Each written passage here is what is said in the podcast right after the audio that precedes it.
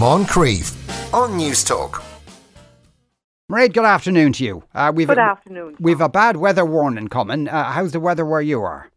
Well, you know what? It was absolutely balmy here for the last few days. The grass was growing, and the sun was shining. It was really lovely altogether. I went out for a walk yesterday evening and uh, had to take my jacket off oh. uh, because I was trying to move a bit faster than usual, and uh, I, I just I couldn't keep the jacket on. It was that warm. But anyway, today, Mother of God, it has turned nasty. and honestly, you know, it is funny that, you know, the weather, my, you know, like yesterday, you, you could have had animals out very happy. Today, they're all glad they're inside and sheds. So, yeah, it, it, there's a bad forecast uh, coming, a lot of frost, it seems, and maybe even some snow. And um, so, just from the farming point of view, important to have all batteries fully charged, important to have um, you know, burst pipes are the worst thing that can happen on a farm because you can't tell the animals, sorry, I can't get you water today. And they need lots of water. So, you know, whatever you need in terms of joiners or stuff to deep, you know, defreeze um, pipes and all of that, make sure you have it all in place and you know where it is. You mightn't have used it for the last 12 months and, you know, you could think you could lay your hands on it and you won't. So just do a checklist on jobs like that now before heavy frost comes and you need equipment that you can't find.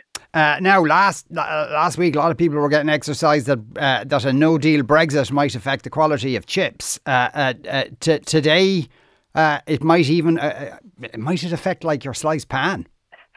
Well, you know what? It, it would, and or it will if there's a No Deal Brexit. It'll seriously affect it because what will happen straight away is if there's a no deal, now this is according to Teagasc, and um, it's according to their economist Kevin Hanrahan, if there's a no deal Brexit, there would be an additional 44% tariff Whoa. on flour that comes from the UK.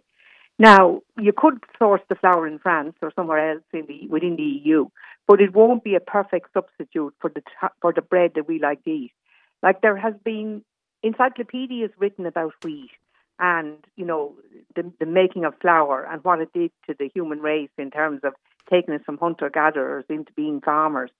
And the, there's as many, there's loads of different types of bread. And while we produce flour here, wheaten flour that is perfect for brown bread, it won't work the same way at all when it comes to um, white bread and particularly the white sliced pan. So you might say to yourself, like, why don't farmers just grow the wheat and you know get it milled and you know then we wouldn't have to be relying on the UK because we have a need for about 250,000 tons of um, wheat a year. So the first problem is we've no mills to mill it. So yes, we've a couple of artisan mills, but what they would get through in a year wouldn't, you know, feed the country for a day or an hour even. And so that's the first problem. There's no mills here. And then the second um, problem we have is that while we our wheat and flour could contribute to making white white bread, it would run into certain problems. And say one of those problems would be now. I, I, I hope I'm getting this all right because it's my colleague in the Farmers Journal, Andy Doyle, that I have to thank for this information because I was wondering this myself. But you, you, if, say, for instance, it's wet, and you know how wet it can be in the summer, but if it's wet before harvesting, this can mean that the, the flour, the wheat germinates, and if you're using then that as flour, when it comes to slicing the sliced pan, the blades will get all clogged up. It just doesn't suit making that kind of bread. Um, we've perfect bread for wheaten flour, for brown for brown bread, um, but we don't have the the right kind of ingredients or the genetic makeup in the flour that we produce for to make white bread and um, so and that seems to be it's a, it's a big problem. But if there's no no deal, there'll be an immediate forty four percent additional tariff on flour from the UK. Righty. And, and, and do we do we get, get much of our uh, of this flour from the UK? We get about two hundred and fifty thousand tons a year out oh, of it. God! So um, and we remember there, I think was it one of the the, the, the, the scares we had, the weather scares uh, there back storm. I don't know which storm it was, but there was a problem with, with bread at the time and getting it over from the UK. Um, and it's not a matter that you can literally turn around and buy from France because when you think of it, you know, if you've got your pizza bread, that's a total different texture to sliced pan. If you've got your croissant, if you know the flour that goes into croissants, or you know, different types of product all have different types of varieties of flour. We're good at producing the flour for brown bread, and you know we've got that reputation around the world. But our flour isn't as suitable to produce white bread, particularly the white slice pan, um, and to get the right texture and everything in it. You know, everything has to be right about it: the level of starch, the level of protein, uh, the weather conditions, all just and a multitude of other stuff. So that's the problem to look out for into the, into oh. you know when we we will know we know in the next couple of weeks. Well, we uh, will. Whether there will or won't be a deal. Uh, is there well in, in that kind of doomsday scenario? Is there is there anywhere else the flour could come from?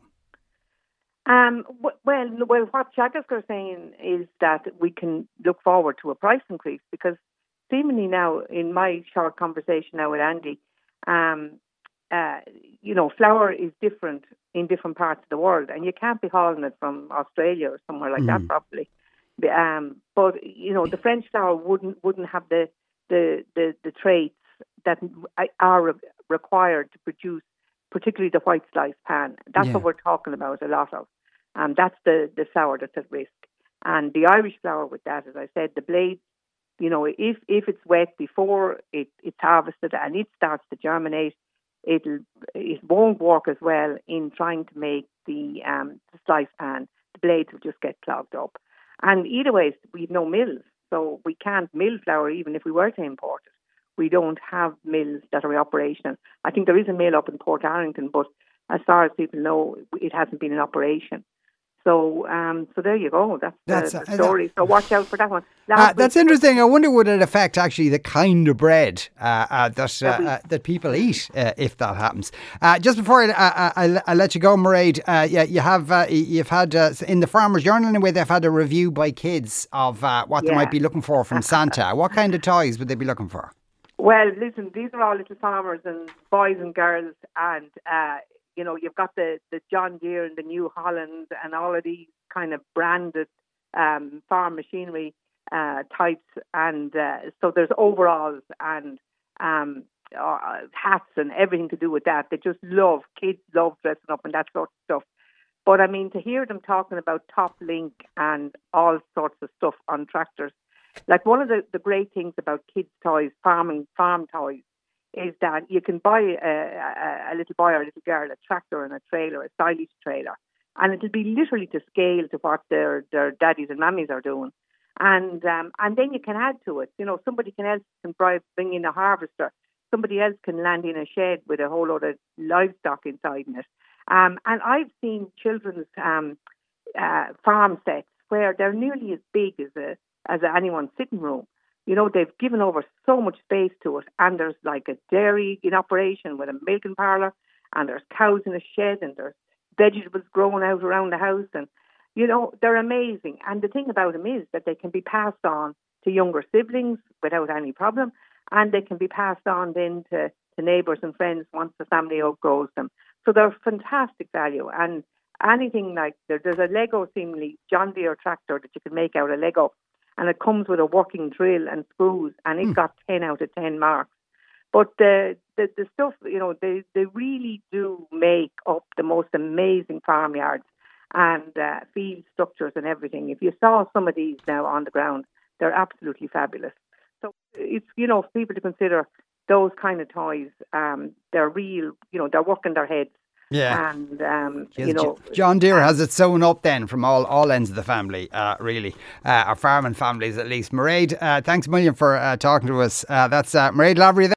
Moncrieff on Newstalk.